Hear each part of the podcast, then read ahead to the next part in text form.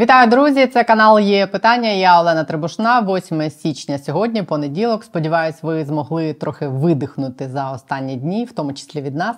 Ми повертаємось до звичного режиму роботи і сьогодні спробую зробити щось майже розважальне, якщо вийде. Музика громче, глаза закриті, це нон-стоп. Тара-та-тара!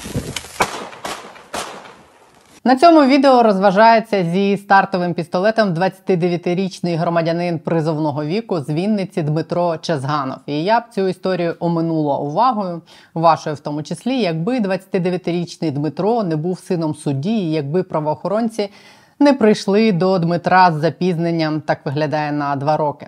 Поліція завітала до Чезганова за пару днів до Нового року, двадцять дев'ятого грудня. І вилучила у нього той самий стартовий пістолет з відео, газовий пістолет, набої різного калібру, два предмети, схожі на гранати, ніж та інші заборонені предмети. Як повідомляє сайт Головного управління Нацполу Вінницької області, поліція проводить досудове розслідування відносно чоловіка, який стріляв у повітря. За словами начальника відділу поліції Юрія Голуба, під час моніторингу соцмереж правоохоронці виявили відео, на якому чоловік на відкритій місцевості використовує предмет, зовні схожий на вогнепальну зброю.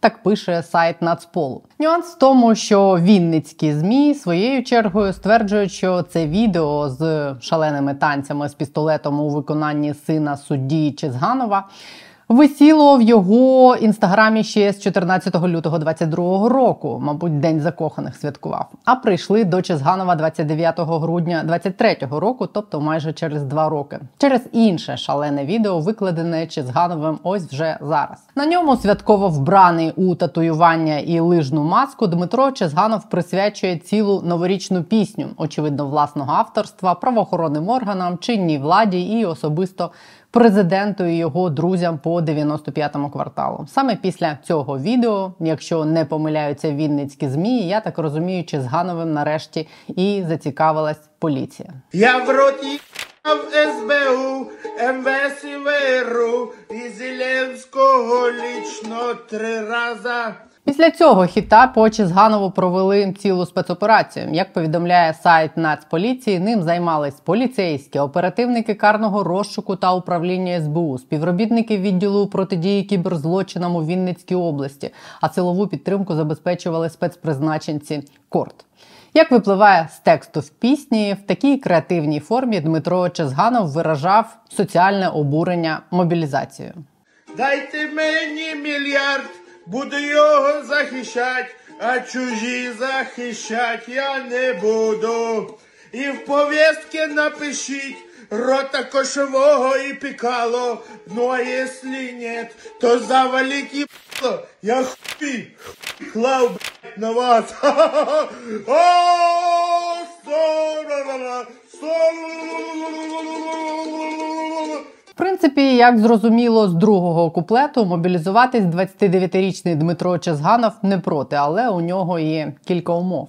Дайте мені десять танків і п'ять самолітів, а якщо ні, то ви всіх прольотите, ЦК зроби мінет, мусор я носю кастет, і вас всіх я буду хуярить.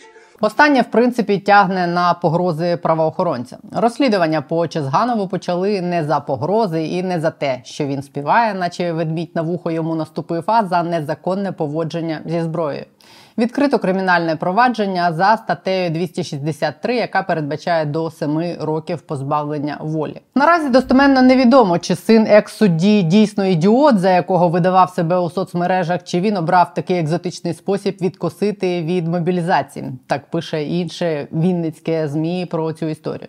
Пікантності їй додає те, що батько Дмитра Чезганова – досвідчений кадровий військовослужбовець. Мати Дмитра Чезганова – це колишня вінницька суддя. На посаді судді у Вінниці вона пропрацювала майже двадцять п'ять років. Вона є в списку суддів Майдану. В сімнадцятому році подала у відставку і отримала довічне грошове утримання. Після відставки Алла Чезганова стала присяжною Вінницького міського суду. Якось я інакше собі уявляла те, що називають моральний образ присяжного. Музика громче, глаза закриті, це нон-стоп. Тара-та-тара! Деякий час в тому ж самому Вінницькому міському суді недовго працював і син Чезганової Дмитро, як пишуть місцеві ЗМІ. Мама влаштувала його судовим розпорядником, пишуть вони, але надовго на цій посаді він не затримався. В шістнадцятому році, коли сама Чезганова ще працювала у суді, її сина Дмитра зупинили поліцейські за кермом автомобіля з явними ознаками наркотичного сп'яніння. Поведінка не відповідає обставинам, зіниці ока не реагують на промені світла, йшлось в протоколі. Від огляду на стан сп'яніння він відмовився, в суд не з'явився, суддя закрив справу у зв'язку із закінченням строків давності. Це популярна в багатьох судах тема, коли пійманим поліцією на підпитку чи під наркотою водіям дозволяють уникнути відповідальності, бо судді не вистачило часу розглянути справу і збігли строки. Часом це буває з об'єктивних причин через перенавантаженість суддів, але часто цим зловживають. Справу сина чинної судді Чезганової слухав і закрив за строками давності шеф Чезганової, тодішній голова суду Андрій Михайленко. Така от новорічна історія про будні суддів. І вона в новорічні свята була не єдиною зі світу тих, кого наділили правом чинити правосуддя в цій країні – суддівських родин. Над дивакуватим Дмитром Чезгановим просто порже якась частина країни, частина, яка стежить і переживає за судову реформу, позлиться, але ніхто його нікуди не мобілізує, справу суддівського сина про зброю благополучно закриють, навіть попри увагу ЗМІ. Це ж було вже. Та й по тому, з куди більш трагічними наслідками відсвяткував Новий рік син іншого судді, набагато більш відомого, ніж вінницька суддя Алла Чезганова. Син судді скандального окружного адмінсуду Києва Євгенія Аблова.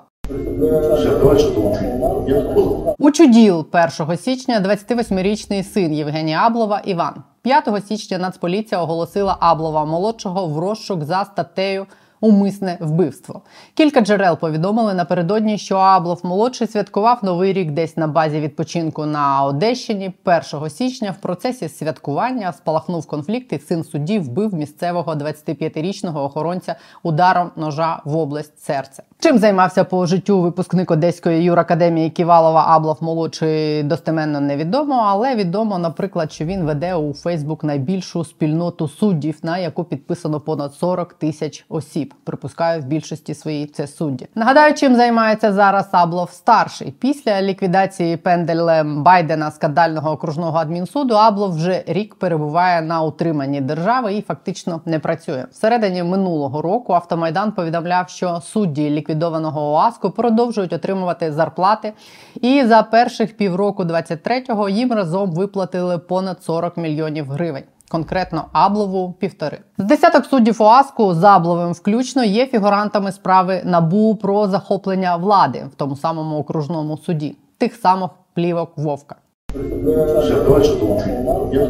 На тлі цього всього Аблов вирішив теж піти у почесну відставку з довічним утриманням. Втім, я вже розповідала, перед Новим роком Вища рада правосуддя призупинила поки що розгляд його заяви про відставку, поки у ВРП не розглянуть дисциплінарні скарги, яких на Аблова накопичилось. І за результатами розгляду відправити Аблова можуть не у відставку, а слідом за російським кораблем. Ну і зарплату ні за що Аблов буде отримувати доти, доки Вища рада правосуддя не розгляне це питання. Схожа ситуація із шефом Аблова, головним фігурантом тих самих плівок Вовка. Голова ліквідованого окружного адмінсуду Києва Павло Вовк наступного тижня буде проходити співбесіду у Вищій кваліфікаційній комісії суддів. Це має бути важливим раундом спроби очищення судової системи. Новими фарбами на тлі цієї співбесіди заграла історія про атаку на судову реформу, якою закінчився минулий рік. Коли у голови ВККС Романа Ігнатова після кляузи Бужанського служба зовнішньої розвідки Татарова знайшла, так виглядає, що вигаданий російський паспорт. Павло Вовк найпершим скористався цим і написав лист з вимогою звільнити негайно голову Вищої кваліфікаційної комісії суддів, тієї самої, де він буде проходити наступного тижня співбесіду. Тому шістнадцятого січня, вівторок, запрошую подивитись співбесіду з ним в прямому ефірі. Це може бути епохальне для судової системи видовище. Посилання запущу нам в Телеграм, він ось тут чи в описі під відео, і так само там посилання на канал у WhatsApp. Ми нарешті створили канал WhatsApp для тих, хто не користується Телеграмом. Приєднуйтесь і не пропустіть цю прем'єру в січні. Посилання в описі. Ну і третя історія з тієї ж серії. Вчора в інтернет виклали відео, зняте військовими у центрі Херсона, в будинку колишнього голови Херсонського суду Андрія Іваніщука. Маєток з басейном, спортзалом, власним ліфтом і традиційно пшонка-стайл портретами себе улюблених в образах якихось гусарів з еполетами. Ось кілька фрагментів з коментарями військових, які все це знімали. Суддя, голова суду Херсону. Журналісти приїхали. бі бі сі. Кухня. Так, камінчик. Так, ліфт. Люстра дешева. Спальня. Да, живуть же люди. Гардеробно. О, дивися, у нас тобі картини, чуєш, якісь гусарі. Так, це суддя, так, це хуєнна, бачу. Сука, блядь, нахуй розстріляти зразу, плен би й не брав. Тренажерчики. Ванна дешова, сука, піде.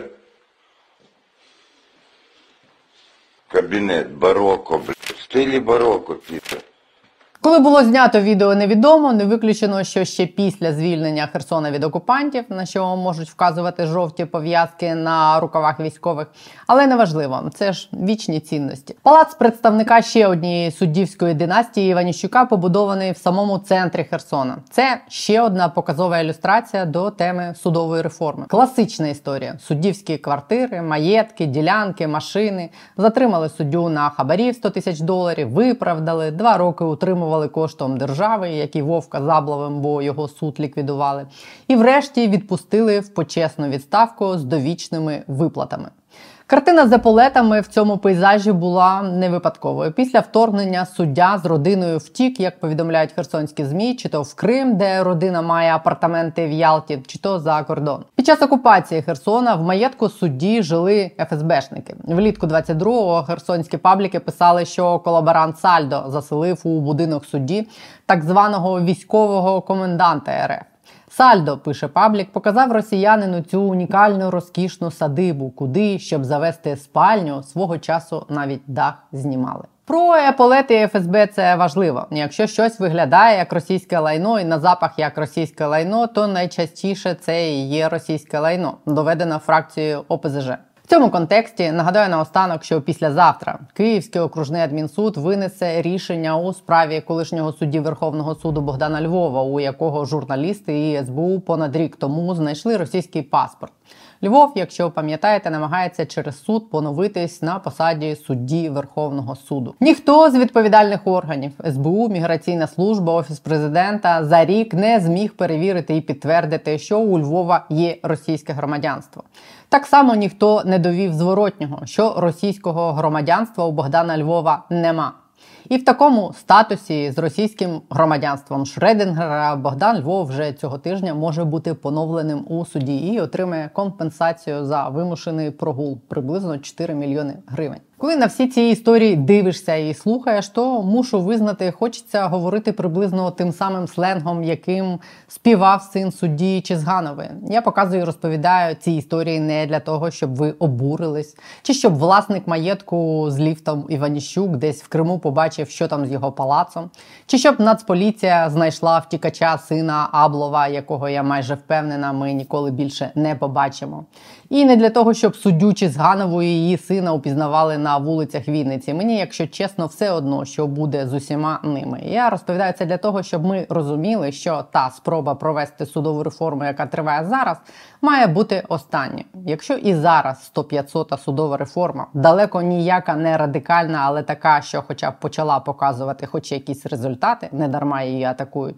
Якщо вона буде зірвана, або перереформована, або провалиться, або хтось на горі в монголо-татарівських колах вирішить цей процес очолити і підгребти під себе судову систему, як було, як робила кожна влада, то, я думаю, це має бути наша остання спроба. І треба буде визнати, що це безнадійно, що поки не зміниться якимось дивом і впертістю якісно влада, марно розраховувати на те, що влада дасть змінити суди. Ну і щоб ви розуміли, в які гроші нам обходиться утримання усіх цих скандальних людей, на яких немає де ставити клейма. якби десь там у когось було більше політичної волі, то трохи менше не вистачало б на щось більш важливе, ніж на утримання суддів з їхніми ліфтами, не соціальними. У мене все на сьогодні. Путіних, розіграних на Новий рік, ми майже всім переможцям сьогодні відправили. Чекайте, список був у нашому Телеграм. Решта переможців знайдіться. І якщо ви вже додивилися аж сюди, нагадаю, в описі під відео банка збору для підрозділу спецпризначення роти БПЛА, яка працює на Запорізькому напрямку. Я, до речі, там Новий рік і зустріла. Вони працювали і в новорічну ніч. Допомагайте мені, допомагайте хлопцям палити росіян. Ми збираємо на потреби підрозділу зараз. Реквізити в описі під відео. Ну і вподобайку, і підписатись. Бережіть себе і нерви. До завтра.